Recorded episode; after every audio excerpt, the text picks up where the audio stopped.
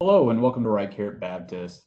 Today, Henry and I will be talking to Carly Caruso about supply chain management in the COVID 19 era. Carly, welcome to the show. Hi, how are y'all? Doing great. So, Carly, I understand you are a nurse by background. Can you tell us a little bit about how you got into supply chain? Yeah, so I've been a nurse for about 20 years and I managed a med surg unit at Baptist Memphis for about 10 of those years. But the last several years I've been um, manager of value analysis for our system here at corporate. I love standardization projects. I found that on my nursing unit that when we were able to standardize and be more cost effective, there was just opportunity abounds in standardization and cost savings opportunities where products were concerned and getting the right product for the right procedure or for the right cause. And so that was something that I just did in my own little area. And so when there became an opportunity to do this at a bigger scale across our system, it was just something that I felt like this job was just made for me to mix all the analytical skills along with the clinical background. So I just, I really love doing this. So, Carly, you do value analysis, and I, and most of the most of the listeners will not understand what value analysis means. Tell me exactly what that means, and then we want to move into the how then you've been involved in COVID nineteen during the pandemic. But tell me a little bit about value analysis. Yeah, absolutely. So I deal with all of our new product requests, anything from won't say a new band-aid, but it, from a new band-aid to a new pacemaker, any type of new product, I work it through a project to our system service lines. So if it's a neuro product, it goes to system neuroservices. If it's something to do with cardiology, we take that to System CV. And so we get those subject matter experts based on what that product request is and review it down to cost analysis, down to randomized control trials about those products and where there's opportunity for cost savings, but then also if it's a cost increase, how we're able to justify that ROI on what clinical benefits we might see for a, a cost increase on those products.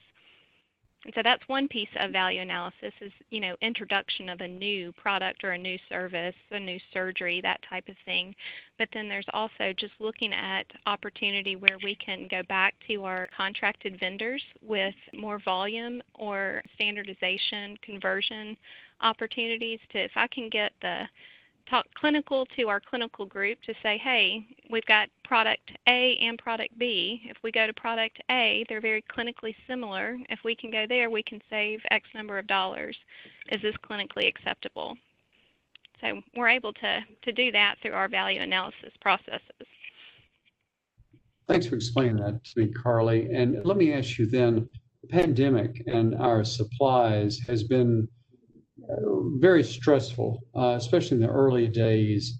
Uh, discuss those early days, if you don't mind, and some of the challenges that that you and the and the supply chain value analysis team uh, dealt with in the early days of the pandemic being the, the clinical voice for supply chain, I was able to easily, in the midst of trying to quickly procure large amounts of PPE, assist with that process to get um, new products or additional products through um, different sources vetted or attempt to get vetted quickly through our clinical service lines or, or whatnot to make sure that we're getting the right thing at the right time it definitely posed multiple challenges that we didn't deal with before the worldwide pandemic. I mean, we routinely contracted with American vendors that brought product in, and so we weren't worried about um, shipping costs, freight costs, things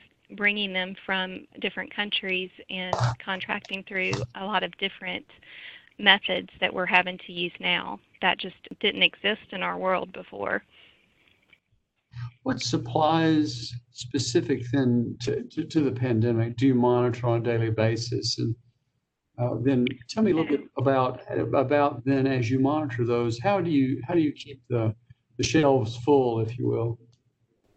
Right. So, of course, we were an extremely lean facility before with just in time arrivals through a distribution center. So, our storerooms weren't routinely busting at the seams. We only would keep a few days of inventory because we were so secured with our products pre pandemic. But this, of course, with delayed and lengthening times for arrival of products and the variability of our usage has caused us to definitely keep more product on hand. We've had to work through um, different ways that we've been able to to track that data. It hasn't been something that's been extremely important in before because we were routinely able to get things quickly. So we have established a, a, way to pull inventory reports and utilization, um, pull in the important data of our COVID positive patients and the COVID pending patients and see how that is reflective of how we're using the products.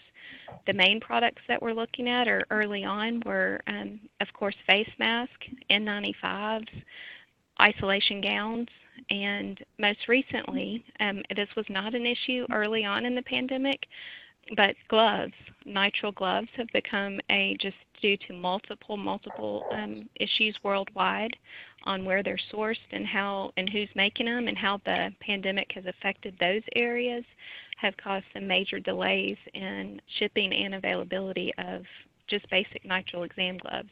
So that's kind of the hot topic of late. Can you talk a little bit about uh, where our supplies are coming from? You mentioned some coming from the U.S. earlier. Are we still getting the majority of our products through the U.S. are they coming from other parts of the world? And and how is that affected by customs and, all these other different uh, and shipping modalities that are out there? How does that affect our supply chain? Yeah, so we've had a, little of everything when it comes to trying to find the appropriate sources for products. You know, our major PPE manufacturers in the U.S., whether it's Cardinal or Halyard, Owens & Minor, or Medline, sourced a significant amount of their products from overseas anyway, but we didn't deal with the, the overseas part necessarily because we were working with those stateside vendors but due to their inability to be able to supply the, the massive increase in volume and, and usage that we need, we've had to go direct to sources outside of the U.S. in order to maintain an adequate stock. Has the increase in um, lab turnaround times, we, have seen this recently uh, just because of limitations on lab reagents and et cetera. Has that affected your PPE utilization? And if so, how has it affected Yes, absolutely. That was kind of a, an unexpected time when we were going from shorter turnaround times to when we started experiencing delays based on how we were running our reports and trying to estimate usage. Having that large spike and having it extended um, for those turnaround times, because of course you're going to treat someone as if they were positive based on your PPE utilization until you know that they're negative or waiting for the result of that test. So we put out, you know, we've been showing to our staff that that graph that you you showed to the executive team that you know the green, yellow, red kind of graph on how we are supplied, and we know green is good. But how do you know that that green is good? What are you looking at to to make sure that you know you're adequately supplied? Right. So behind the scenes from that, I mean, we've Dylan Conrad is my senior analyst that deals with pulling all that information together and making that available for us. But behind the scenes from that, we're looking at the pipeline of the products in order to have the appropriate product arrive before our days of inventory is at a critical level. So, you know, we're monitoring on how long we expect that inventory to last and will our next arrival of products come in by by that time. So one of the things that I've gotten emails and I've heard of others getting emails and calls from all sorts of different vendors. Um, I'm sure a lot of the medical staff listening to this will have heard from vendors offering them to sell them PPE. How do you evaluate some of these new vendors that are popping up? How do, what can we tell the staff that may be looking at this? How do they know which sort of things should they be looking out for to make sure that they're not going out and buying a counterfeit or knockoff product uh, that is of low quality? Right. So we do our um, absolute best to be able to vet these products appropriately by um, receiving samples to be able to touch and feel the product uh, ahead of time if possible the actual specs and any type of approvals or testing that has uh, been um, performed early on. We and most of our medical community throughout America had some concerns with that that KN95 mask, um, which was fit tested by China standards or by different country standards, but doesn't meet the requirements that our OSHA guidelines do. So I think multiple multiple facilities were were burned by that one in the sense of that it was not what it came to be when we received that product being able to properly vet, but then vet the vendor. Anything that we purchase, we have to go through a thorough vetting process on on the actual vendor, looking at their W-9s, and I mean going through a whole laundry list of things before we're issuing any type of PO. Right, and, and I know that you mentioned some of these government agencies that, that govern how we use some of these supplies. Specifically, though, you know, the CDC will put out different recommendations, and everybody knows those recommendations on PPE have changed almost every month, it seems like, since the beginning of the pandemic. How do those changes in recommendations affect what y'all do on the supply chain side? And I, I know there's no way to necessarily anticipate perfectly what the demand will be based on that change, but what do y'all do to try to understand that better? Yeah, so being able to have secondary utilization processes, if something is approved for use today but not tomorrow, and we have this product, what are we going to what are we going to do with it, or how how best could we utilize that appropriately clinically? So you know, just trying to think through that. But I mean, I've always got several irons in the fire as far as when something like that happens. We recently, within the last month, had I guess 100,000 N95 masks that were at a distribution center for our purchase that got intercepted by FEMA. And so we had to quickly be able to figure out a way to um, make up for that product that we were expecting. When you say got interrupted by FEMA, what does what does that mean, Carl? We were going to get it, and then we weren't.